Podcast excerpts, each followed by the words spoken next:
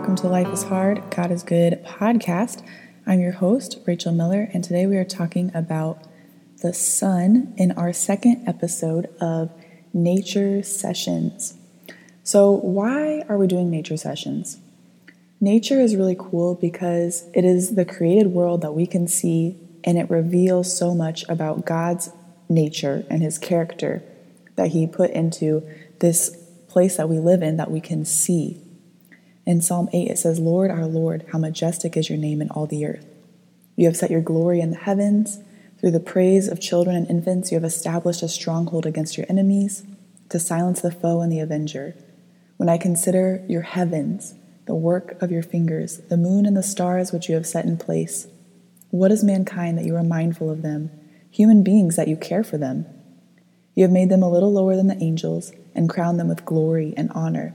You made them rulers over the works of your hands. You put everything under their feet all flocks and herds, and the animals of the wild, the birds in the sky, and the fish in the sea, all that swim in the paths of the seas. Lord, our Lord, how majestic is your name in all the earth. He makes known to us things that we can't see through the things that he has made. And in Romans 11:36 it says, "For from him and through him and for him are all things. To him be the glory forever. Amen." So today we're focusing on one part of nature, which is the sun. And scientifically, the sun, this is from NASA, it says the sun is a star, a hot ball of glowing gases at the heart of our solar system. Its influence extends far beyond the orbits of distant Neptune and Pluto. Without the sun's intense energy and heat, there would be no life on Earth. And though it is special to us, there are billions of stars like our sun scattered across the Milky Way galaxy. If the sun were as tall as a typical front door, the Earth would be the size of a US nickel. The temperature at the sun's core is about 27 million degrees Fahrenheit, and the average diameter is 864,000 miles, which is about 109 times the size of the Earth. So the sun is huge it's unique to our solar system. It provides energy and heat, and it is vital for our Earth to sustain life. So let's dive into what some scripture says about the sun. This verse from Luke 1 is one I've been meditating on a lot. It's just really beautiful. Um, so, Luke 1, verses 78 through 79 says, Because of the tender mercy of our God, by which the rising sun will come to us from heaven to shine on those living in darkness and in the shadow of death, to guide our feet into the path of peace. C.S. Lewis says, I believe in Christianity as I believe that the sun has risen, not only because I see it, but because by it I see everything else. We know that God is greater than the sun because he created the sun. In Genesis 1, verses 14 through 19, it shows how he made the lights in the sky on the fourth day. In verse 16, it says, God made two great lights, the greater light to govern the day, and the lesser light to govern the night. He is also sovereign over the sun, the moon, and the stars. The day is yours, and yours also the night. You establish the sun and the moon. Psalm 74 16. Job 9 7 says, He spoke. He speaks to the sun, and it does not shine. He seals off the light of the stars. And in Joshua 10, there's a story about how God actually stopped time for this battle. In verse 13, it says, So the sun stood still, and the moon stopped, till the nation avenged itself on its enemies, as it is written in the book of Jashar. The sun stopped in the middle of the sky and delayed going down about a full day. And the sun also can be used for different signs. Like when Jesus died on the cross in Luke 23 45, it says, For the sun stopped shining, and the curtain of the temple was torn in two. So that was a monumental day in our history when Jesus died on the cross for our sins to save us. That's what all of the Old Testament was pointing towards And because of that saving grace, we have a future in eternity with Him. And there's scripture that also points to the end times, the great end, glorious day of the Lord, that talks about the sun being darkened. In Joel 3, it says, The sun and moon will be darkened, and the stars no longer shine. In Mark 13, 24 through 25, uh, Jesus says, But in those days following that distress, the sun will be darkened, and the moon will not give its light. The stars will fall from the sky, and the heavenly bodies will be shaken.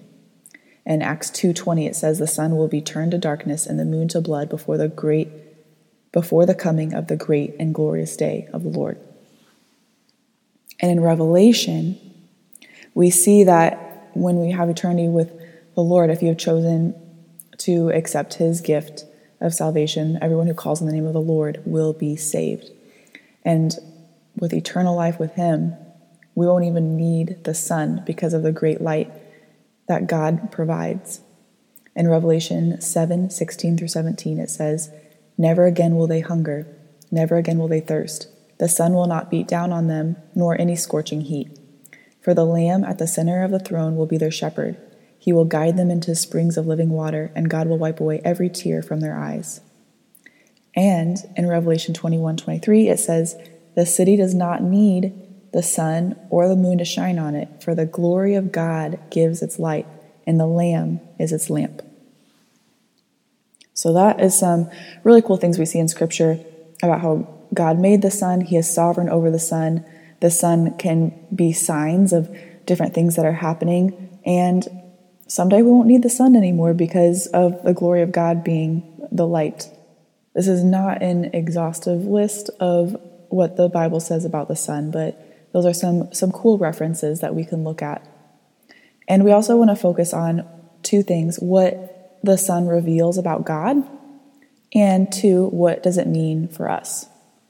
So, the sun can be, we can look at the sun and see some of who God is because of the sun. Because as we've seen, you know, scientifically, the sun is a source of light, it's a source of life, and it guides the times, the days, and the seasons. And through the sun's brightness, its splendor, its glory, its heat, all those things can show us more about who God is. The first thing I want us to focus on is his holiness. Just like we talked about in the episode Holy, Holy, Holy. The sun is unique in our solar system, just like God is unique in his holiness and his moral purity and perfection.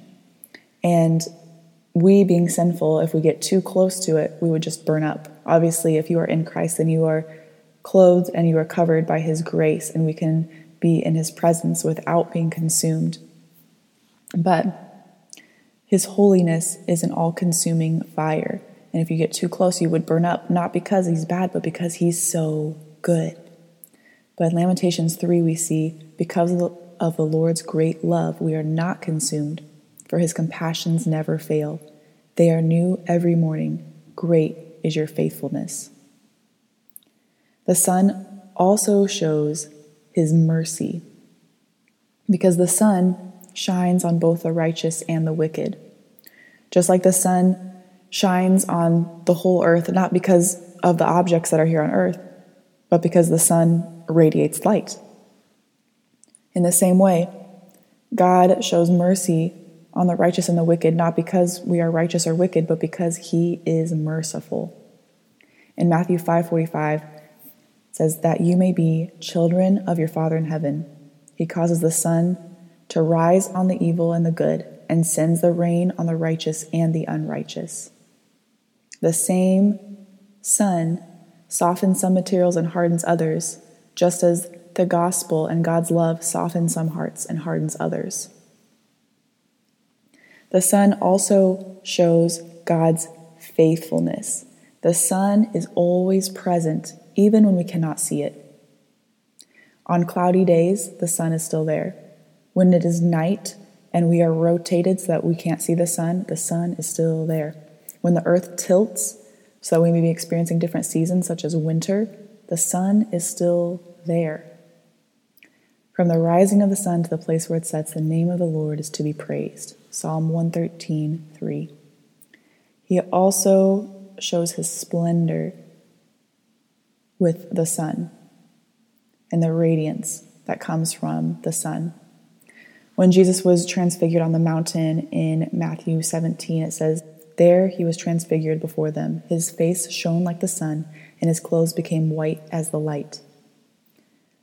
Moses was radiant after spending time with God on the mountain. He actually covered his face because he was so radiant. And just as Moses was radiant after spending time with God in the Old Testament, now we can experience God because of Jesus' blood and his grace. And we can experience his glory and not have to put a veil over our faces.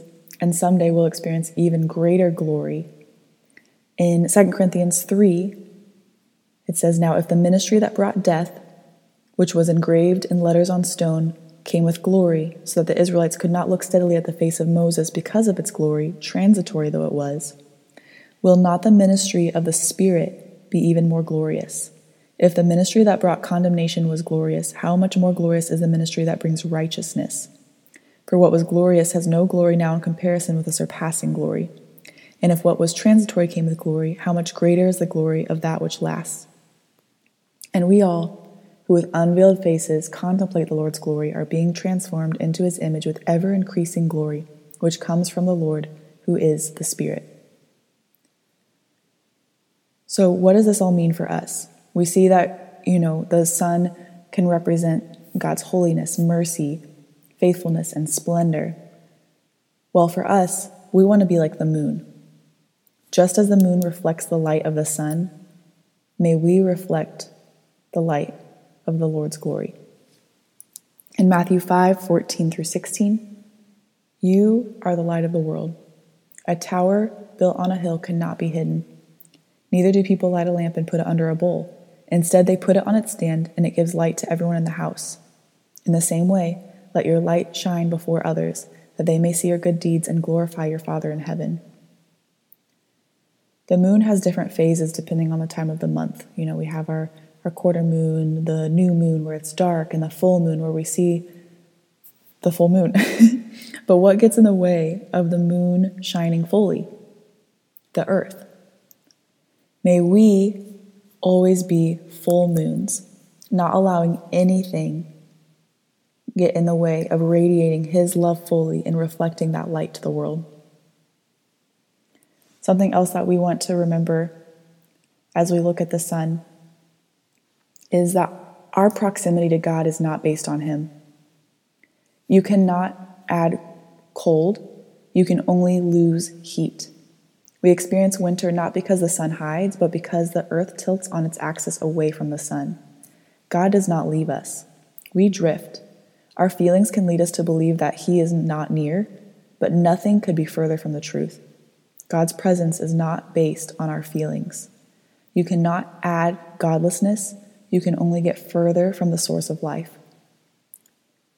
May we draw near to his holy, merciful, faithful presence full of splendor. May we re- reflect his light as we go out into the world.